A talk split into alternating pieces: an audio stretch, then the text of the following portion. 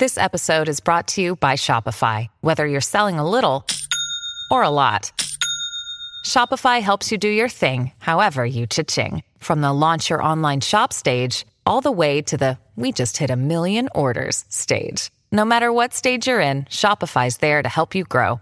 Sign up for a $1 per month trial period at shopify.com slash special offer, all lowercase. That's shopify.com slash special offer.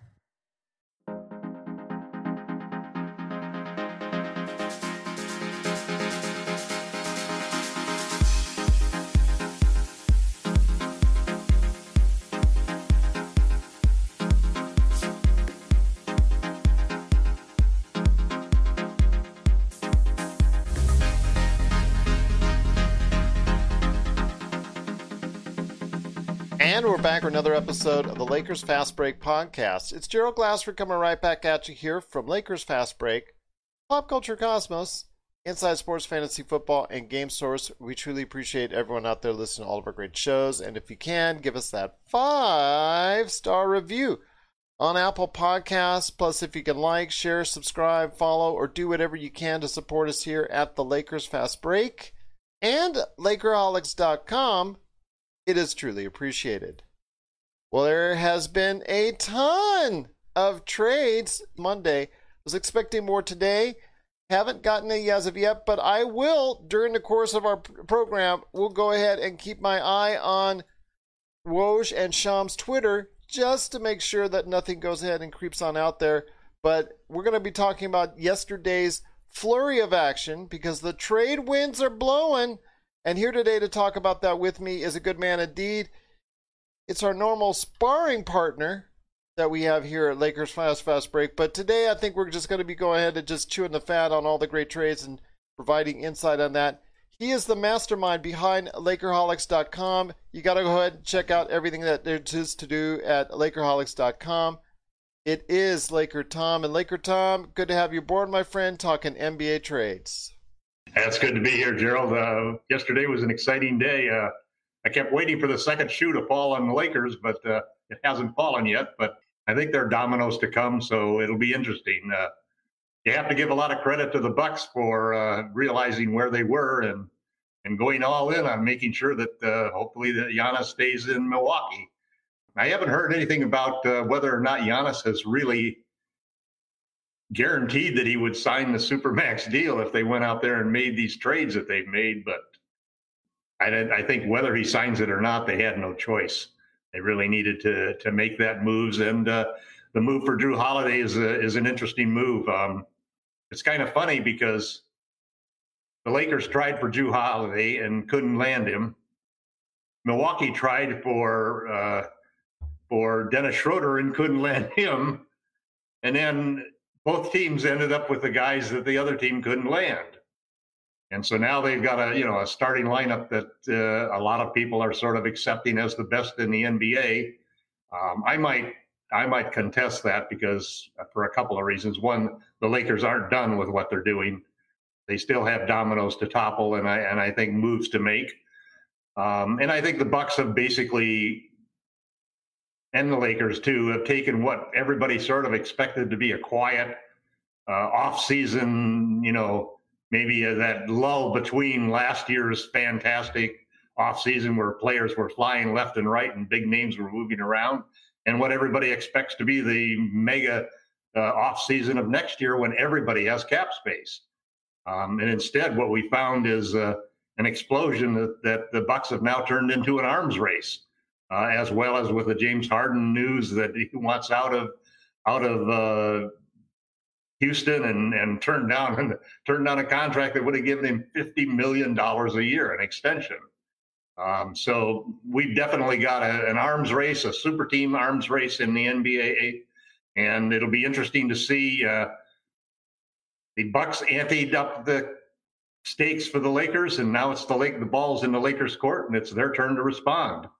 Uh, and let's see what's going to happen in the next few days to to see what the Lakers can do to turn the uh, to turn the tables on the Bucks and uh, and reclaim what is obviously the favorite position in the NBA championship stakes.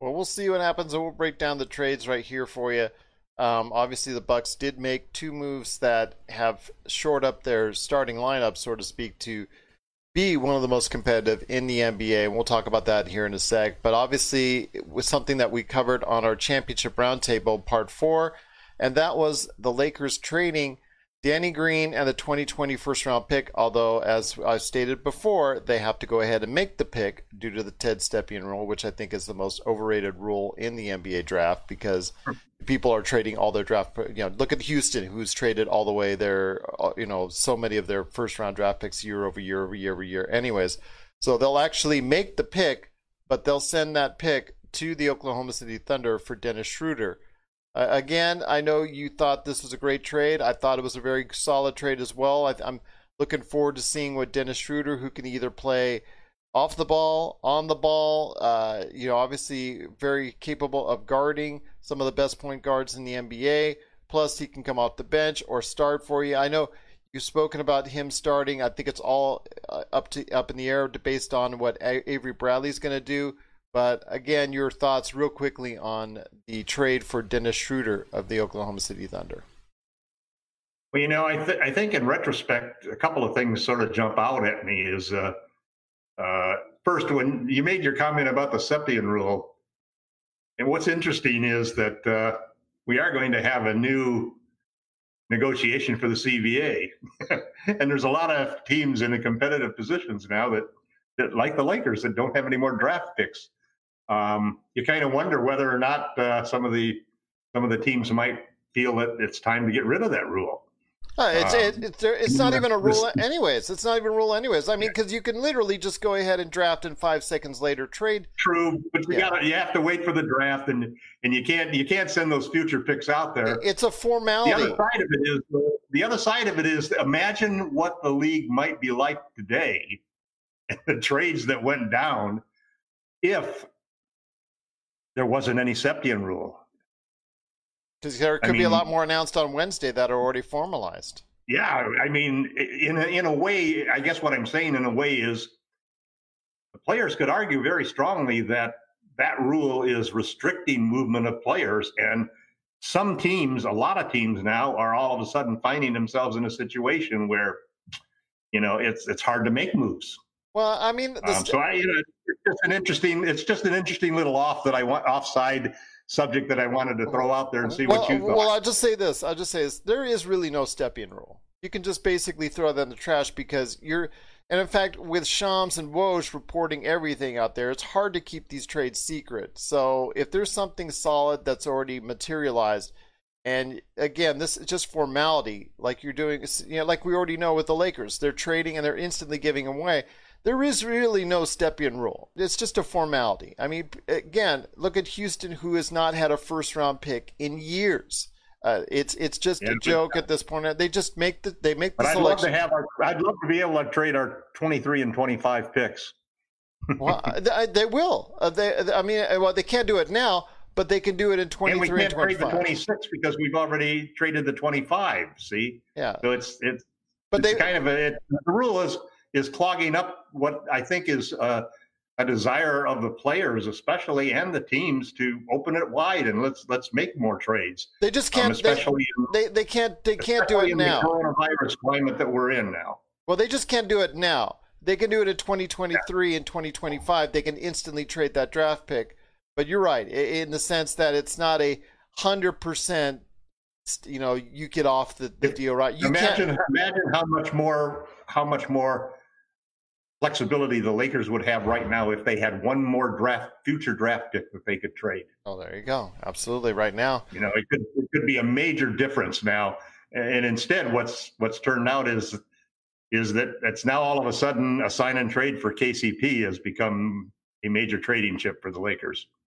Well, and again, that's, that's his future that's a rumor too. Uh, we're seeing how well that's going to play out because he does want to get paid and will get paid a lot of money here in just yep. a short period of time. He did opt out, and that's basically what we're seeing today. As of this point in time, is either the heavy rumors about James Harden and the Nets, or who is opting in and who is opting out of their contracts. So, I'm not seeing any action today per se. But yesterday, again, there was a flurry of action, and it started off with the Phoenix Suns acquiring Chris Paul from the Oklahoma City Thunder. Again, a very busy team who have like 500 draft picks now, but they wanted to get off that Chris Paul contract because they, they know they're in a rebuilding stage. Uh, they actually went ahead and got Kelly Oubre. They got Rubio, uh, Ty Jerome, and uh, other picks, uh, other players as well. So basically, they are at this point in time giving the Suns a chance to go ahead and compete. I'm not sure if I'm sold on them being a middle of the uh, pack as far as fourth or fifth, but I see them now being a very solid seventh or eighth team in the Western Conference. Yeah, I think I agree with you there. Um, you know, it's kind of a, it shows you the different mentality between franchises. The Lakers play for championships and the Suns, unfortunately, are playing to try to get into playoffs. Yeah. Um, you know, they, they, they, when you look at it that way and you say a seventh or eighth, they'd be happy to do that. And they're willing to pay, take Chris Paul, compromise by sending out some young talent that they have.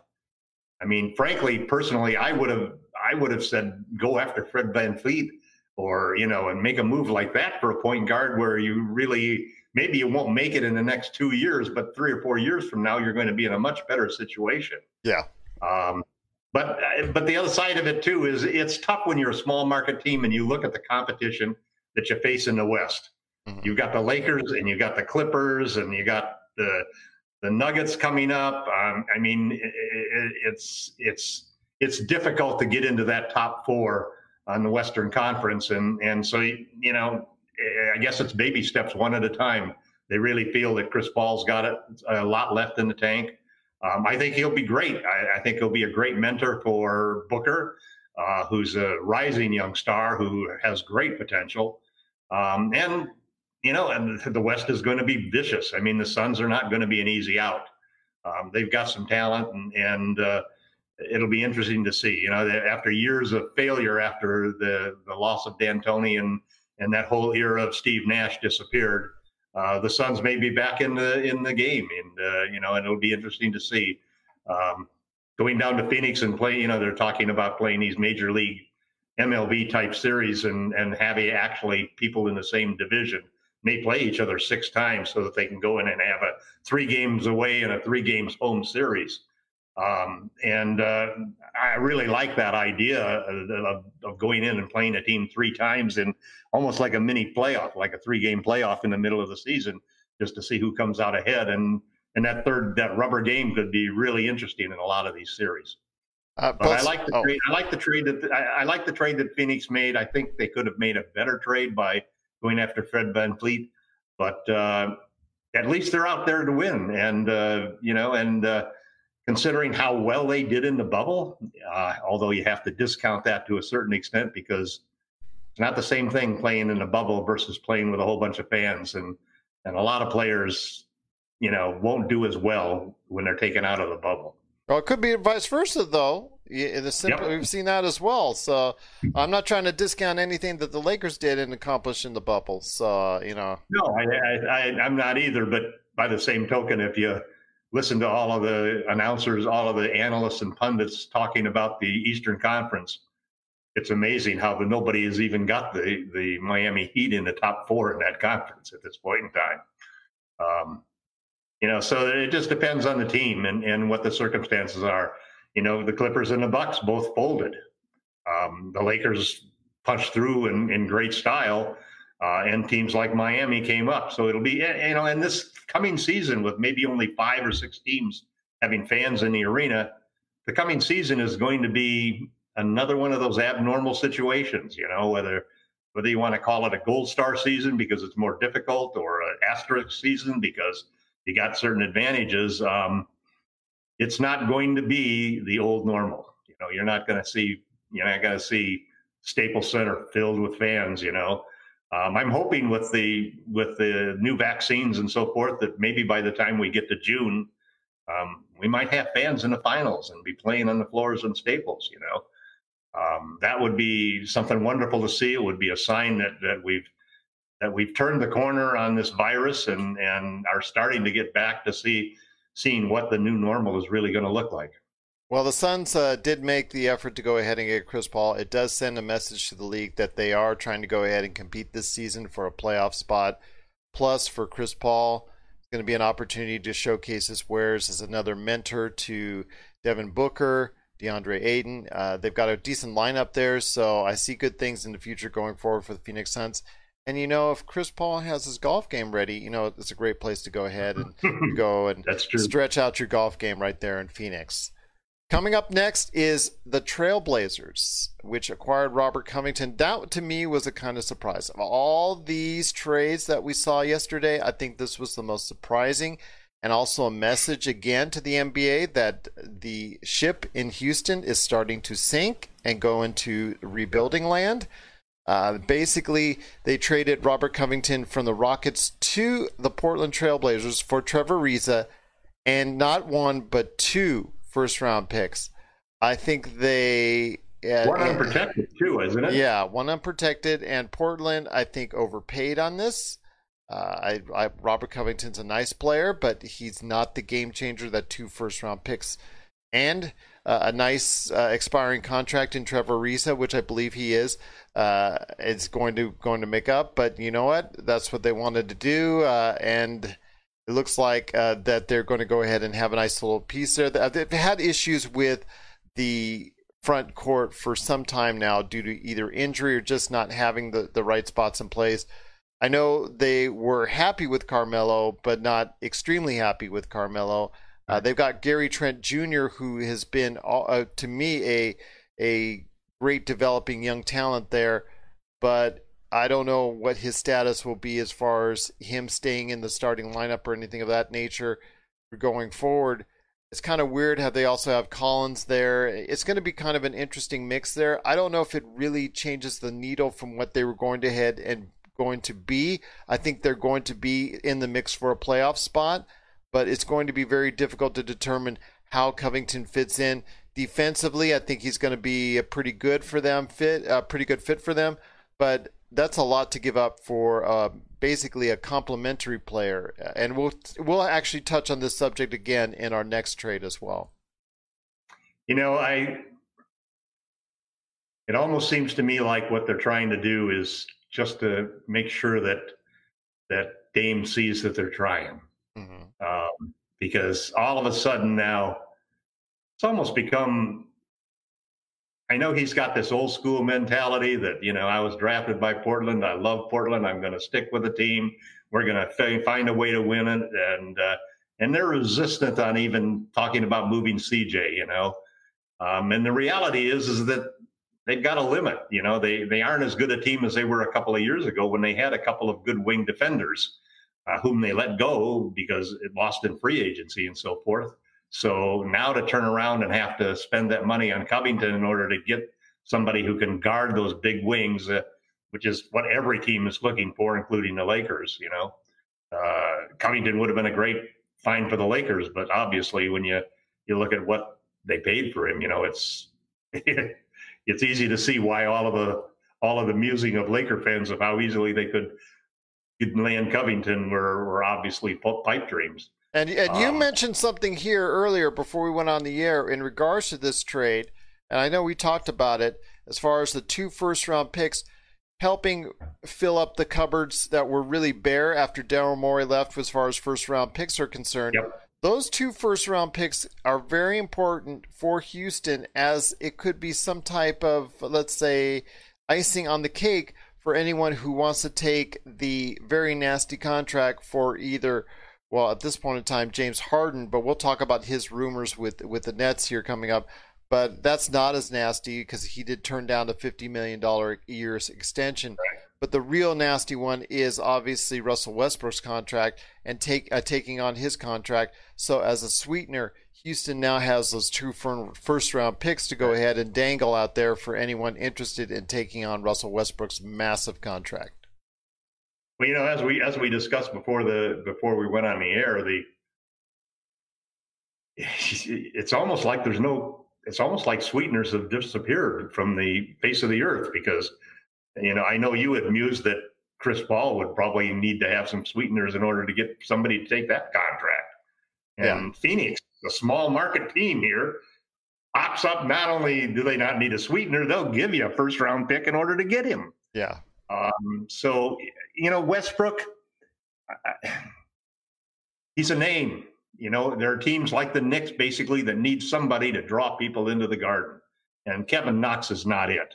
So you know I, I think that there's I don't even think they're going to need a sweetener for for him. And and the Rockets definitely need to draft some people. You know, I mean, and you already see now. Well, now, but uh, let me just say like this: the Pelicans are trying.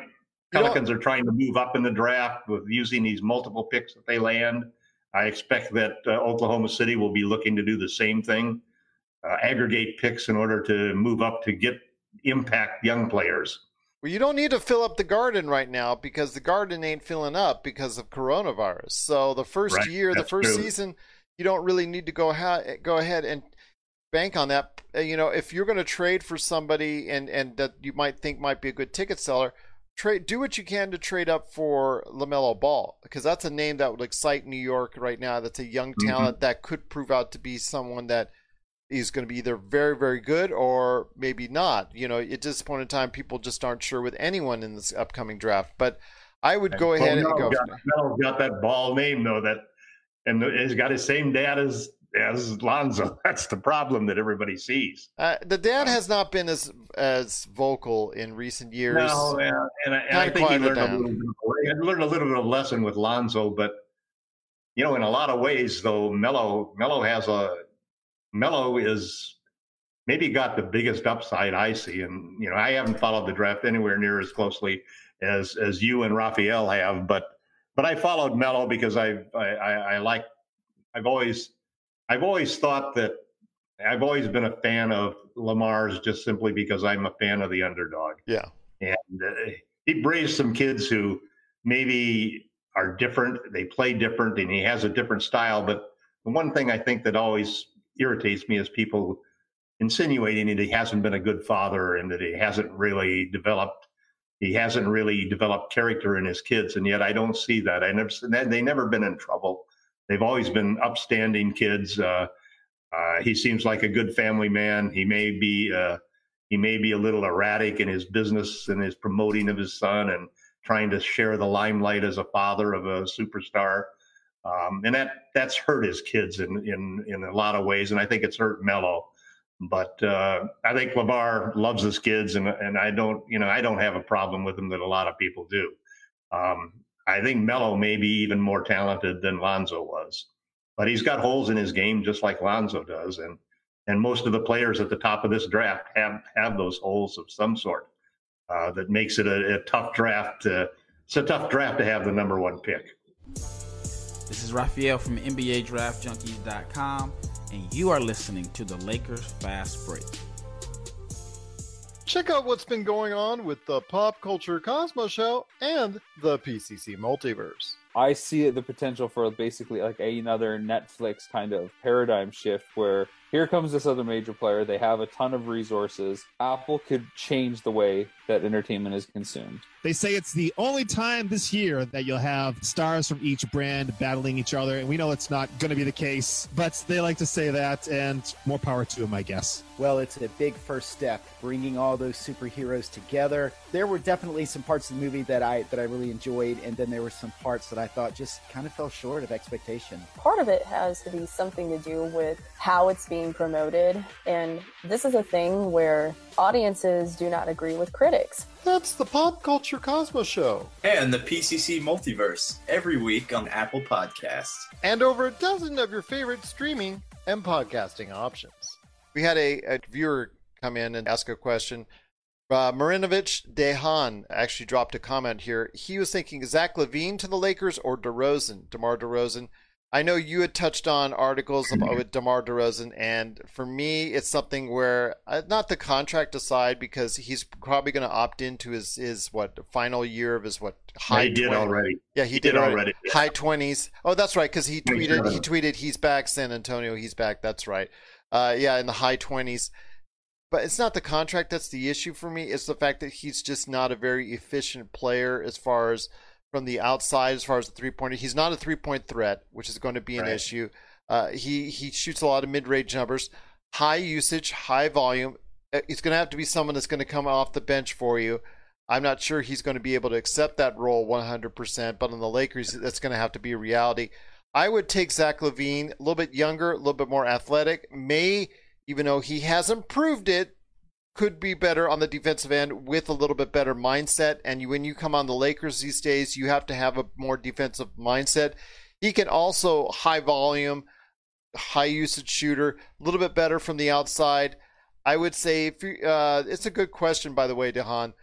I would probably say of either, it was going to be for me Zach LaVine. I want to hear your thoughts, Laker Tom. And again, thank you so much for the comment and question on that. Well, you know, I've always been against uh, guys that can't shoot the three. Um, and more more importantly, the problem is is that in the case of Demar, he's not a good defender either. Yeah, absolutely. So he's like a he's like a no three and no D yeah. guy. Um, but I did I did write an article that basically said, okay, I can understand where the Lakers are coming from. He's on an expiring contract. He definitely can get points, but if you were to bring him in, you definitely have to have a stretch five center you have to have you know somebody like uh, Serge Ibaka, like Aron Baynes or something like that, who's a prolific outside shooter who's going to draw that guy out of there because otherwise you're just going to clog things up for for LeBron and and AD. Um, and I and I still, you know, you still hear rumblings that there's a possibility the Lakers might be interested in.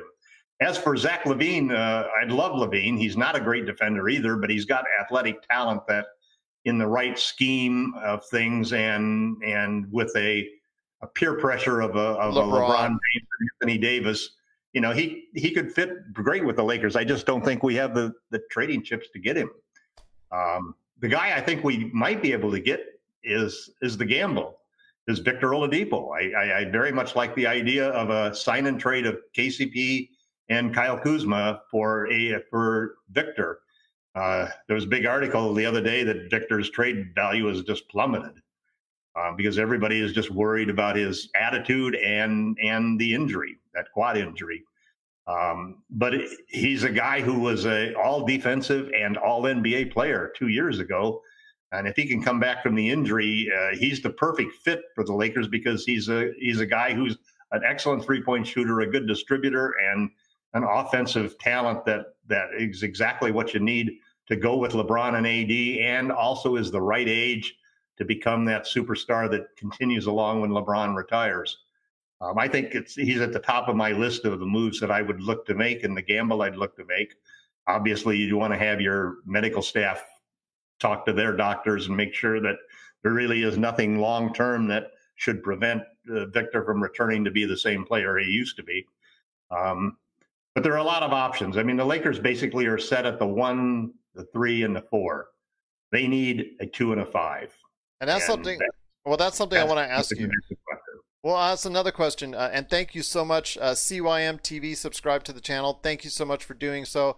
My Holy King uh, has a question for you, or actually a comment per se. Lakers need to get Nerlens Noel. I would have thought if they were after him, they would have gotten him in that trade that we already see with Oklahoma City that's going to be involving Dennis Schroeder. I'm not sure they're going to deal with the same team twice within a spirit fear, you know, with a short period of time. Uh, although they did try to, you know, go ahead after the New Orleans Pelicans, mm-hmm. you know, for Jrue Holiday, so that's something there. I'm not in love with him. It sounds like as you are, my holy king. Uh, I mean, he is the famous individual that turned down a massive extension yeah. contract, uh, and also the man that also got caught eating hot dogs uh, in the middle of a game. Um, I'm not in love. I know he had a had a pretty decent year as a backup in Oklahoma City. I have a feeling that the Lakers might actually go towards Serge Ibaka, uh, just because of the fact that he can fill it up from the outside and also provide some shot blocking. Although, again, when it comes to Serge Ibaka, he is getting up there in years himself, so he's lost some athleticism. But he did have a pretty very. He had actually for him uh, one of his best years. Year, yeah, in Toronto and also Demarcus Cousins. Uh, Demarcus Cousins, I think they have that under the radar signing. Okay, you know, we had to let you go because of your injury, but we're going to bring you back on uh, for next season. I have a feeling there might be something there to it. There, there's a little bit of smoke there. I wouldn't be against it, uh, my holy king, uh, Nerlens. Noel, because he can block shots and rim run, and I think that's something that we obviously during the course of the the regular season had in JaVale McGee. JaVale McGee most likely will opt in. Whether or not the Lakers can go ahead and trade JaVale McGee is another situation because if you have JaVale McGee, you don't need a Nerlens Noel per se. But if you do trade uh, uh JaVale McGee after he opts into his contract, which he most likely will, then maybe a Nerlens Noel, as far as a shot blocker concerned, wouldn't be such a bad idea. I don't think it would be. He fits a nice need. Uh, I think that would be actually pretty good. I just don't see them dealing with Oklahoma City so quickly in a, such a short span of time. Um, I think there's a good opportunity to expand that trade because it first off won't get finalized until the draft. Yeah. Um, and secondly, the money right now is equal so that we could add three or four million dollars uh, of incoming salary, um, or we could dump three or four million dollars.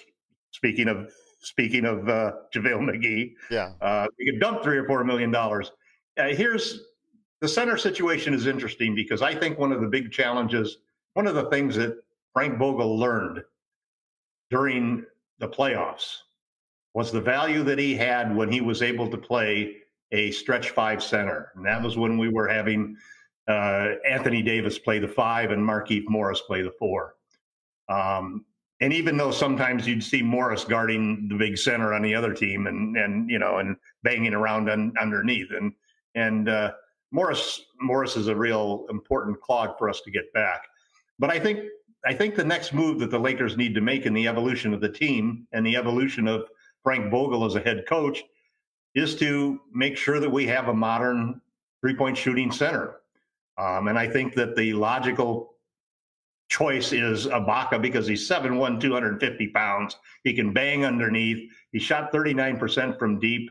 Um, he had one of his best years. Uh, he only played like 25 minutes a game.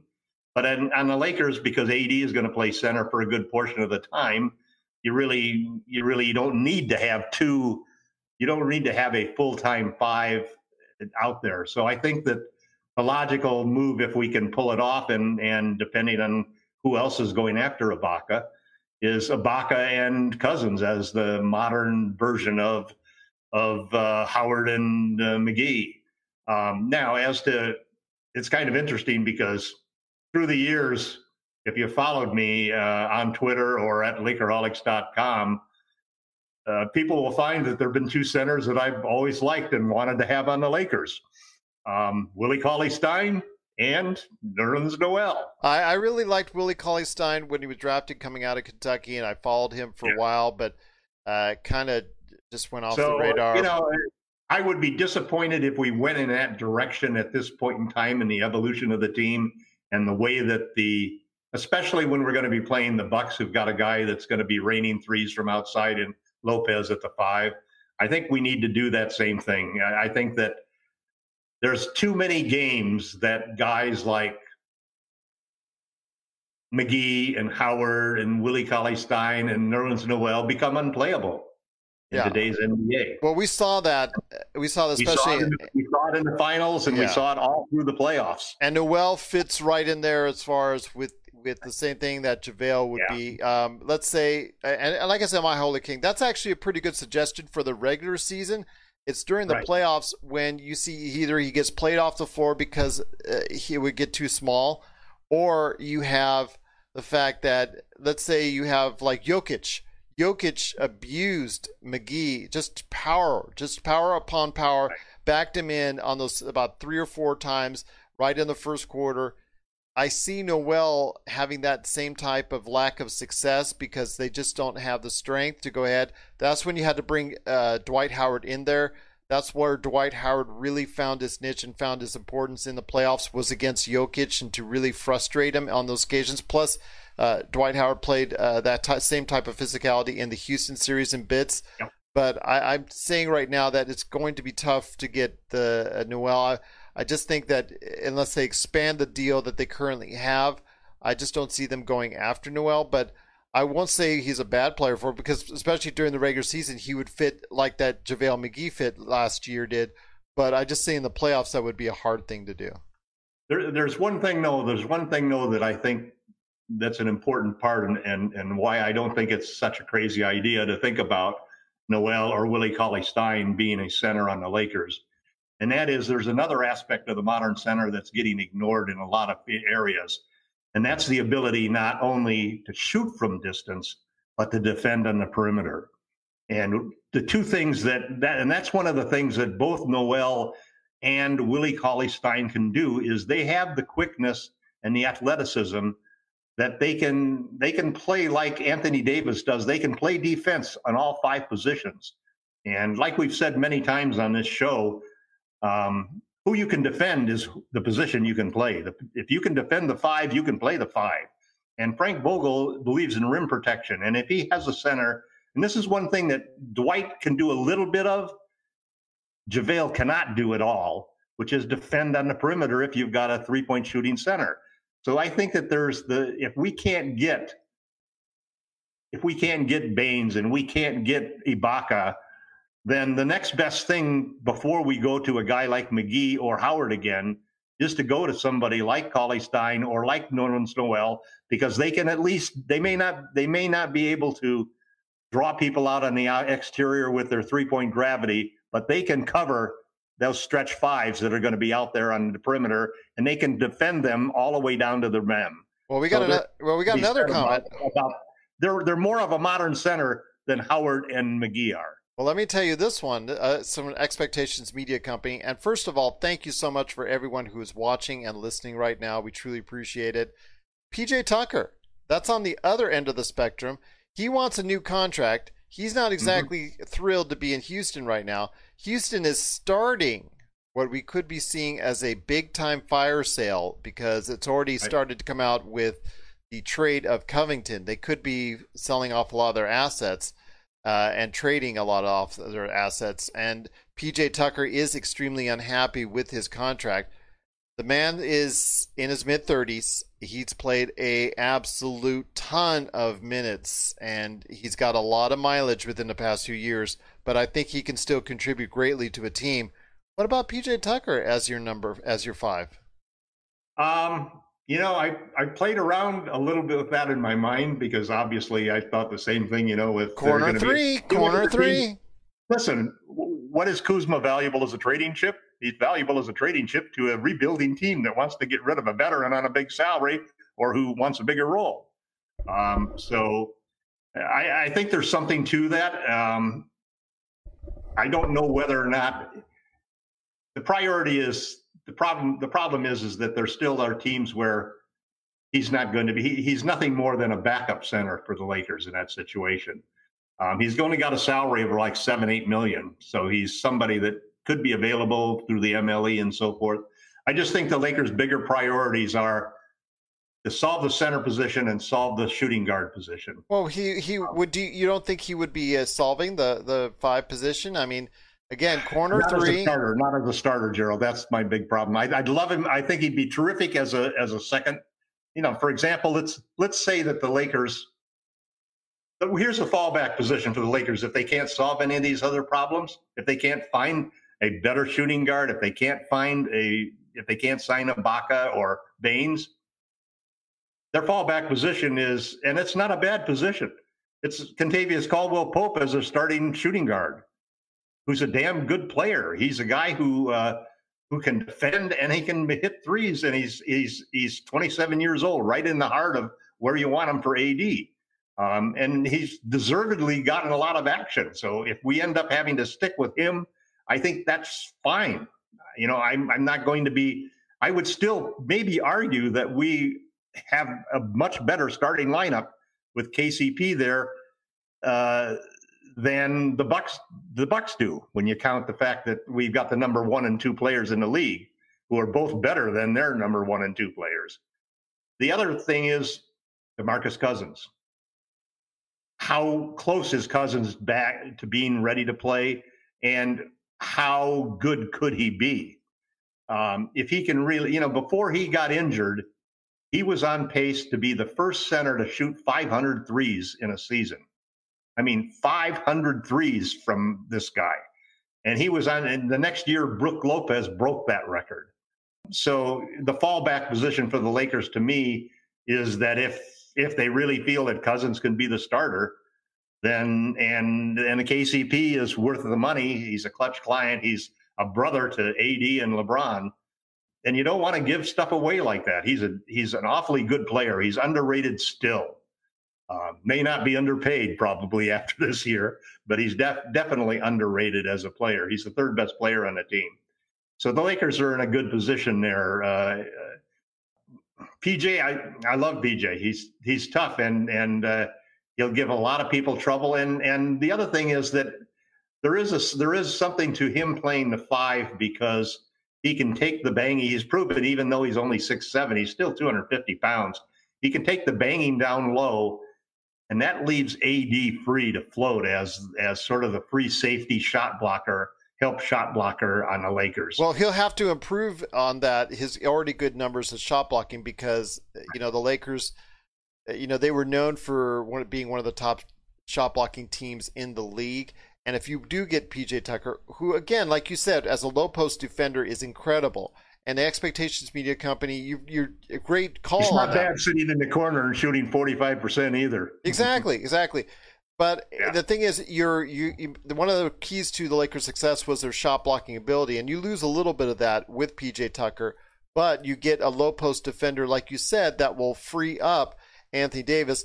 The thing is, though, expectation media company, he makes around seven to eight million. He wants a big raise because he thinks right. he's a more integral part and depending on how much time, uh, you know, he's not going to be playing 35 minutes a game on the Lakers. He might be playing 25, uh, maybe 30 at tops, but he's not going to get the huge amount of minutes that he once did at Houston because they would want to save him for the playoffs. But I will but you say, could make a straight up trade with him. The numbers are right, so you can make a straight up yeah. trade with him. And, and but he wants a raise too, so that's another thing you want to uh, consider. Do you want to pay over ten million for? Well, he's also an expiring contract with. Yeah may, which may become less important now that Giannis is possibly yeah. staying with the Bucks. Possibly, possibly, but you know, expectation media company. I appreciate you throwing out that there. PJ, I wouldn't be sad with if PJ yeah, Tucker no, PJ's good suggestion. PJ, yeah, I just would worry because, like I said, he's got a lot of mileage though. That's the only thing I worry mm-hmm. about. He's already what 36, 35, right. 36 in that range. I'm just worried about that. But again, if he gives you one great year like he did last year, and right, like you said, 40% plus from the three point area from that corner, I am in the corner, pass to me. That would be awesome for the Lakers to go ahead and get. I, I would see it as an entry, a nice fit. I would see it as a nice fit as long as they go ahead and get someone like a Ibaka or maybe even Cousins to go ahead and stretch the floor even more, but give you a little bit more size as right. a as a type of uh, uh, you know, type of switch type deal as well. But PJ Tucker coming to the Lakers wouldn't be a bad deal. Neither would Nerlens Noel. There's a lot of great options for the team. We'll be back with more of the Lakers Fast Break podcast. Hey, Lakers fans! Looking for the best place to go for up to date news, information, original videos, articles, podcasts, opinion pieces, and discussions about the world champion Los Angeles Lakers? Well, look no further than Lakerholics.com. With a legion of followers always there talking about everything Lakers and the NBA, there's no better place to go to share your fandom as the team heads toward another championship run. So stop by and be part of the conversation today at Lakerholics.com. But before we head on out, my friend, we do want to talk the Milwaukee Bucks because they did make a couple trades, like you said, you know, with trying to appease Giannis and hoping he'll stay. And you know, even if he signs the massive contract, you know that's not a deal breaker for if he wants to go ahead and become. If they don't perform at the level they need to, he could become miserable the next year. He'll so, do the Paul George. He'll do the Paul George clause, yeah, which so, is I'll sign. I'll sign this supermax deal, but you've got to promise me if I want to go in a year that you won't resist and you'll try to make a trade. Yeah, exactly. So be that as it may, the Bucks did make two great uh, acquisitions yesterday. One I'm kind of a little bit eh, on the fence on, and one uh, I'm kind of really high on, and that's the first one. I'm gonna go ahead with the one I'm really high on, and that's the Bucks acquiring Bogdan Bogdanovich from Sacramento for Donte DiVincenzo, Ersan Ilyasova, and uh, DJ Wilson. I know that's a lot of talent to give up for the Kings, but I don't think it's uh, to the level that Bogdan is. So I think that's a really good move for the Milwaukee Bucks. So I think they won that one, unless Donte DiVincenzo comes a star that we'll have to wait and see. Uh, I like and, that a lot. Uh, I, I I like Bogdan a lot. I think he's going to be a great fit in Milwaukee. I think that was a smart move by them.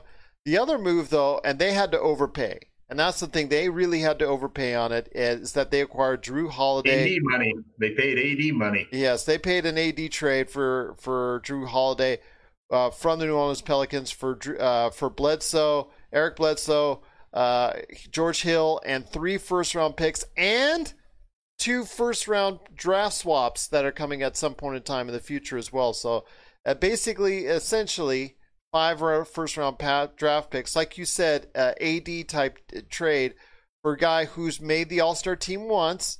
Who is a very versatile guard, and obviously would have been a great fit on the Lakers. And I know the Lakers were yeah. after him as well. So, uh, a very solid player, very very solid player.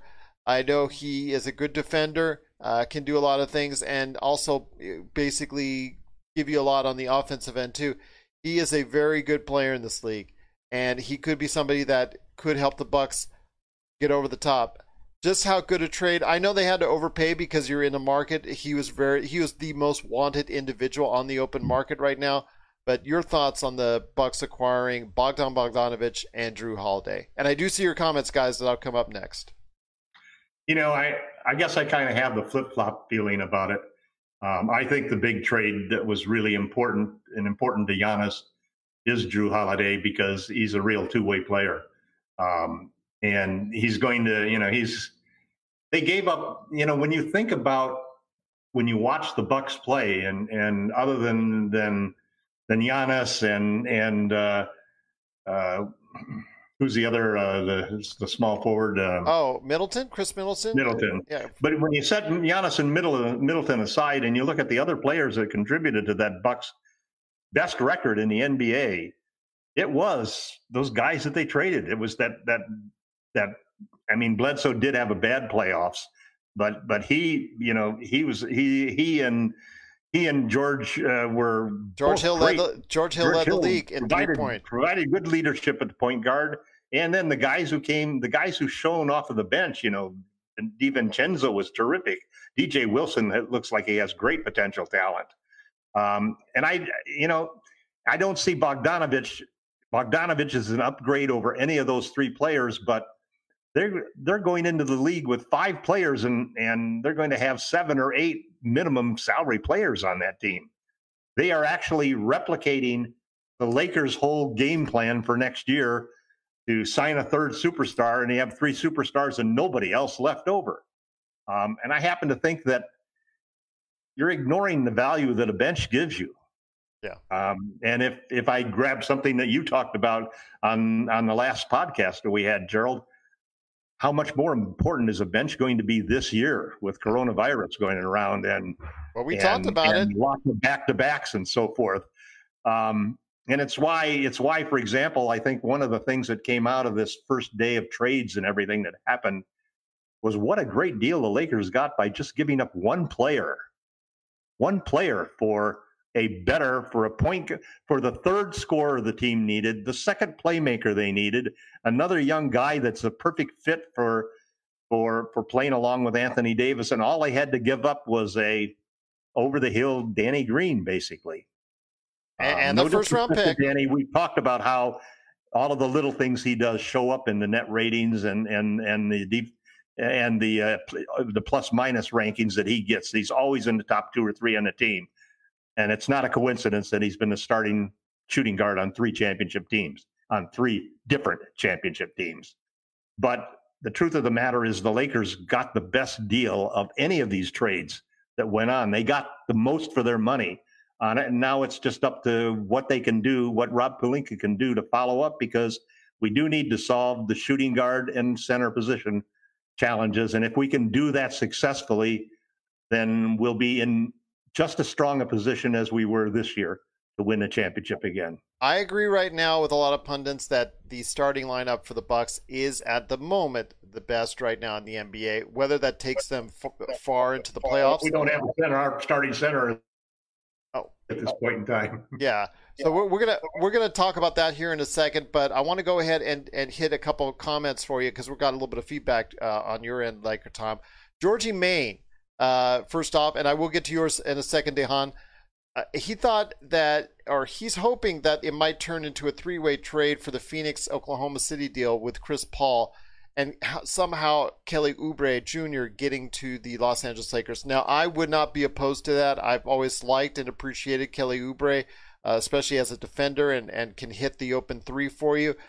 I'm not sure if that's going to work out if that's the case because I think they're going to go ahead and, and keep him there in Oklahoma City. Uh, I just don't think that, or at least they're going to go ahead and wait until that he probably about half seasons, uh, maybe go ahead and right around the trade deadline and say, you know what, okay, Oubre is really prospering for us, but he is still a very good young talent, and it could be a cornerstone for them going forward. You know, I like him, and and and and, and I actually proposed a trade on Twitter that you know got quite a bit of good response. Um, because the numbers, because the existing trade is a 15 million against 15 million yeah. deal, and you still get 125% of that in, in salary you can take back. Uh, you could take the 10.75 that is 10.75 million that's represented by Kyle Kuzma, uh, Quinn Cook, and JaVale McGee, and you can add that to the deal and, and take the I think it's 15 million or maybe it's 17 million that Oubre's making. You could take that back, and it still works out in a trade. Uh, it's it's a value. It's a legal trade. Yeah. Um, but what you're really doing in that situation, eh, which doesn't make sense, and, and I did hear one tweet from somebody, uh, fairly, you know, uh, uh fairly reliable source that said basically that they don't like Oubre. Um, but you're talking really about adding the trade of being a, an Oubre for for Kuzma trade, and Oubre's got much better stats and and yeah. activity think... than Kuzma does. So I, I don't see that being a viable path. And then secondly, I think the Lakers, the Lakers, that 10.75 million that the Lakers have means that they can bring back a player making 13 million. Um, that's the most they can bring back with with Kuzma, uh, Kuzma, Cook, and uh, McGee. So there's a lot of players out there that could be good targets for that. You know, one of one of them would be the Pelicans' JJ Redick, who makes 12 million. Yeah, that would be a sweet deal for the Lakers.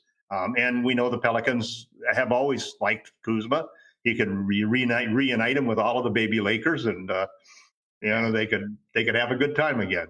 I would, um, I would, I would or, love. Or, hold on, hold on. Get add this onto it. I, get JJ Redick and George Hill. Bring them over the Lakers. Uh, it's a possibility. It's possibility. The problem is, is that George. I don't remember what George Hill's making, but yeah. that that that's what's going to throw the numbers off. That see, would, that would so the next step for the Lakers, if they can't make that deal with the Kuzma, McGee Cook package, which is the only other package they have unless Avery Bradley decides to not to exercise his player option. So then the then the only other way that you can enhance that deal, uh, and and you're really going after players that you probably don't want to give up. Players like players like uh, THT and Caruso. You want to hang on to those guys because they're valuable bench players. So the next step is a sign and trade for KCP say KCP gets an offer from somebody for 15 million a year, 45 million, three year 45 million, or a three year, you know, 18 million, 54 million dollar contract. Um, and it's very possible that he might get an offer like that from Atlanta. So, you know, then you could turn around and say, okay, well, what if we include include KCP in that package? And all of a sudden you're up to you're you can go after a player making 27 million. You could go after DeRozan if you wanted to. Um, and it may not be out of the question. Let's say if they if they got a deal where where Baynes was willing to accept the full 9.3 million MLE, and you got a three point shooting center, and then you make this deal, and you and you bring in you bring in DeRozan, who who could kill with a with a center like Baynes out there, and and uh, who shoots you know eight or nine threes a game. Uh, so you've got they have to they not only have to cover him, they have to help. They can't help off of him at all. Um, so all of a sudden the the the lanes are opening up. So so there's a lot of path.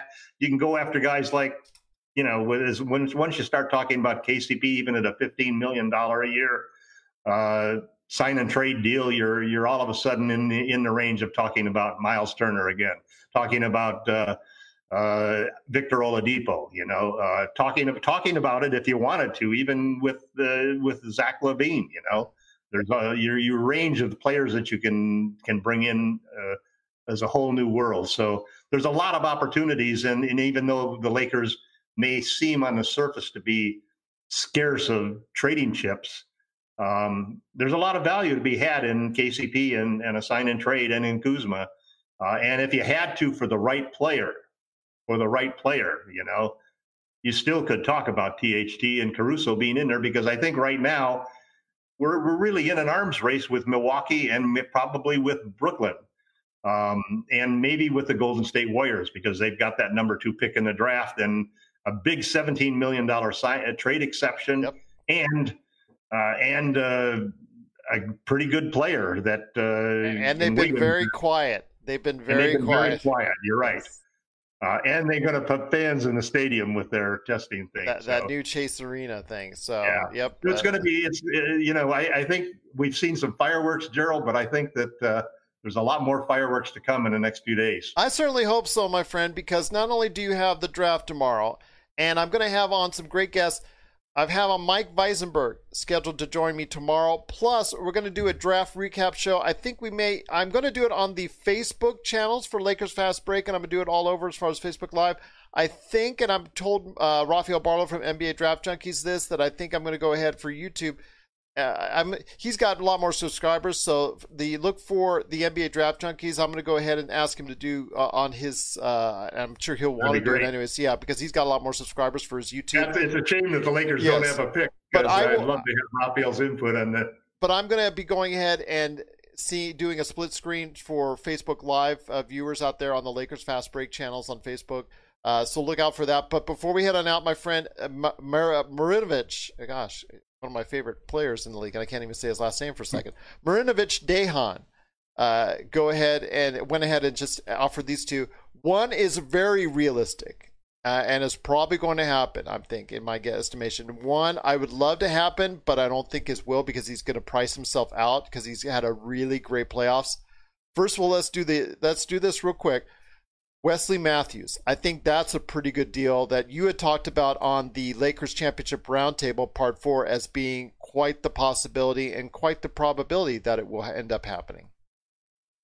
Yeah, I think the. Uh, I'm hoping that we've had talks with him. You know, I think everybody's been tampering. So I'm hoping we've had talks with him and he's eager to join. Tampering? What's that? The expectation has always been that he's going to be affordable. So if he could, you know, uh, I mean, I could see an ideal situation, and it's one of the things I'm working on an article right now for Lakerholics.com that basically is talking about the shooting guard and center duos that we could add to solve our current situation and fill out our five starting lineup. Um, one of those duos would be uh, splitting the MLE between Aron Baynes and uh, and Wesley Matthews. Um, I think that they would be uh, the perfect combination to come in there. Uh, and if we did that, we wouldn't have to uh, we wouldn't have to move uh, Caldwell Pope. We'd be able to keep him. Um, and so I think that there's some you know we we that's one of the backup moves that I think is a good thing. So Wesley Matthews, uh, I heard one rumor that he wanted the full uh, 9.3 million dollar MLE, and that and that seems a lot, jumping yeah. from a 2.7 minimum contract coming off of uh, off of the Achilles. But he did. He was coming off the Achilles. That's why he signed that contract. Yeah. So, so, but uh, I definitely think Wes uh, Wes would. The thing that he can do is he can guard the guys that Green guarded. Yes, he could do a better job, frankly, guarding the bigger wings that Danny Green couldn't stay in front of. Wes can stay in front of him, and and, and he's good at getting his body into them when they shoot and and contesting the shot. So you talked about Kawhi and George. And he's probably our most realistic subs. Is probably our most realistic addition to fill the shooting guard spot. Yeah, you guys, you talked about Kawhi and uh, Paul George as being the ones that he would be most effective against. I agree yep. with you, uh, and he does have a little bit more consistent shot at this point in time than Danny Green does uh, unless yep. Danny Green finds it again wherever else he's going to be playing, whether it's OKC or whether he uh, gets Danny traded. Was probably hurt. Danny was hurt during the playoffs. I yeah, think. he was, but and, and then he, but I'm sure he'll land on a contender. Most likely, his contract will be bought out yeah, at some point in time. Probably is what I think is going to happen. Uh, probably, uh, and then maybe Rondo too on top of that. But I want to get to uh, Marinovich Dejan's mm-hmm. last mm-hmm. in, individual. Jerami Grant. I would love to see him on the Lakers, but I think he's really going to price himself off the market for for. If we team. only knew, if we only knew what LeBron whispered into his ear Yeah. after the celebration for the Western Conference Finals. I mean, I, I would love to have Jerami Grant because you can see the versatility Yeah. and all the things he brings. Uh, you know, that playoff series against Denver was not a fluke. It's not a fluke. He has been this solid of a player, developing a player at OKC and now Denver. I really think that Denver, it's in their best interest to re-sign him and overpay to re-sign him Yep. because there's going to be a lot of teams out there wanting his services. Yeah. I if he were a shooting guard, I would say go after him. But the problem, he's not a shooting guard or a center, uh, and that that really reduces the. You know, you, you don't want to use the few assets that we have left. The Uh, KCP I, I, there, I disagree Kuzma. with you just because he matches up well uh, against Kawhi. And now, is he Kawhi Yeah. stopper? There is no Kawhi stopper. But can he slow No, him down? you're right. He's he can do he. It comes down to where you know, and and listen, frankly, I could see Frank Vogel siding with you, Gerald, because uh, he could be the big defender that we lack against those guys, an equal sized defender. Just imagine if Um, LeBron doesn't have to play those guys and Jerami Grant does. Just imagine. I just I just am that does. focused on more that we need to solve the shooting guard and the center problems. I mean, that's the same way I feel about Gallo. Gallo uh, is not a bad defender, but he's not a great defender, but he's an elite offensive player. And if if he was willing to sign for the 9.3 million dollar MLE, uh, you could argue him against almost anybody else for that that same position of how he could transform the Lakers. But Jer- Jerami Grant, I would say, just because he's younger, would probably Yeah. be a little bit better fit for me. Just because he and also he There's brought- always that long term. I, I agree with you there. That anytime that we, it's like that's one of the things that's so wonderful about the Schroeder deal. Um, if you can get a guy who's also going to be there when LeBron's gone, that makes the Lakers so much better. And we mentioned Um, him real quick. Uh, George Hill. He might not be available for trade for the Lakers, but if he stays on New Orleans and New Orleans doesn't have the season that they want, plus there's three point guards right Well, now. got well, hold on, hold on, guards, hold How on. many let me- guards do they have now? They have three point guards right now listed, which doesn't make Alonzo's uh, Right. days any easier. But I will waived. say he'll either be waived or at least bought out if he isn't traded sooner. So if he's Right. bought out and his contract is bought out, that's a key right there because he did shoot 46 point uh, percent from three point area. That could be the only, something pro- the only problem with the buyouts and, and the waves uh, before everybody was talking about how the Lakers was the only place. Well, now the Bucks have got like five or six slots that they're going to have to fill with that too. So you know, it, there's going to be a lot more competition for those guys than than we might have thought at the start of the season.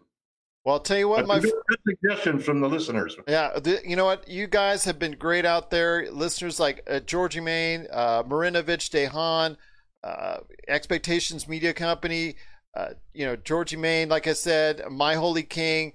And I tell you what, I have just ultimate respect for you guys for going ahead and listening and watching us. Just wanted to shoot off about all the NBA trade flurry, and we didn't expect all these great comments. That's just like it's like you have this Sunday and you have all the nuts and the cherry on top. We, you know that makes it even much better. uh, Which you guys go ahead and and telling us uh, your thoughts and your comments. You guys, great suggestions. Uh, I'd- just awesome fits all the way around. Could the Lakers get any of those players? We'll wait and see. But I'm hoping for some great action because there has to be a lot more action to come because we've got again free agency on Friday and the tr- draft on Wednesday. I'm going to have a lot more interviews to come here in the next few days. I'm going to be overloading everyone on our podcast channel. So reach out to us, Lakers Fast Break, wherever you get your podcasts, or you can go ahead and keep on checking us out right here on YouTube, also Facebook and Facebook Live. Want to go ahead and check us out there, Lakers Fast Break. I'm at Lakers Fast Break on Twitter. Also, as well, Laker Tom at Laker Tom on Twitter. Check out all the hundreds and hundreds of articles this man does on his medium.com or his Lakerholics.com page.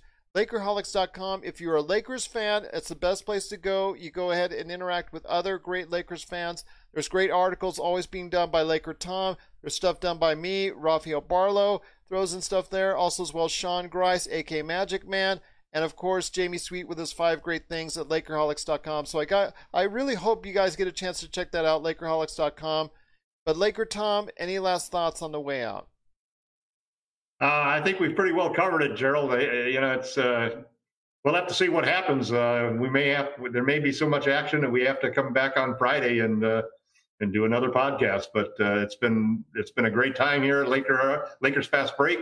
Um, I invite uh, all of those people who are watching the show and uh, listening to the show to to stop by, sign up, and become a member at uh, at Lakers Lakerholics.com. Um, you'll enjoy the conversation. Everybody is treated with great respect and uh, the type of comments that we heard uh, today from the listeners are exactly the types of things that we're always talking about every single day at Lakers, Lakerholics.com. And if you want to hear us as far as either on the air screaming at each other, or you want to go ahead and see us in writing, we're a lot crazier. We've, we've actually been on be- our best behavior here for today's show. But if you want to see that type of first take back and forth sometimes, because Laker Tom does have his trades that are eye opening to say the least at some point in time. It's a lot of fun though. It does get heated from time to time, but also we do respect everybody else's opinion out there, uh, and it, they go ahead and comment freely on it. It's Lakerholics.com. Again, Lakers Fast Break, wherever you get your podcasts. I go. I'm going ahead and, like I said, I'm going to produce a ton of audio interviews. I just had Mike Lenoir, NBA draft hopeful. His that's already up on the Lakers Fast Break channel. Our Lakers Fast Break Lakers Roundtable, part four is already up.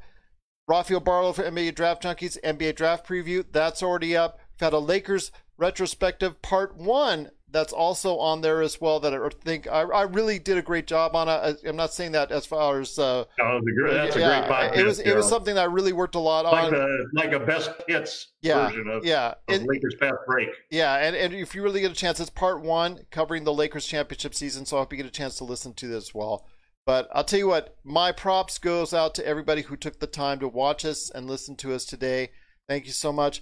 We've had so many great compliments. Georgie, Dehan, you guys are great. Expectations Media Company, you're awesome. Thank you so much for everybody who watched, everybody, my holy king, everybody who watched, everybody who listened, everybody who subscribed to our channel. We truly appreciate it. And we'll see you very soon. Again, I've got interviews all this week coming up right here at the Lakers Fast Break podcast.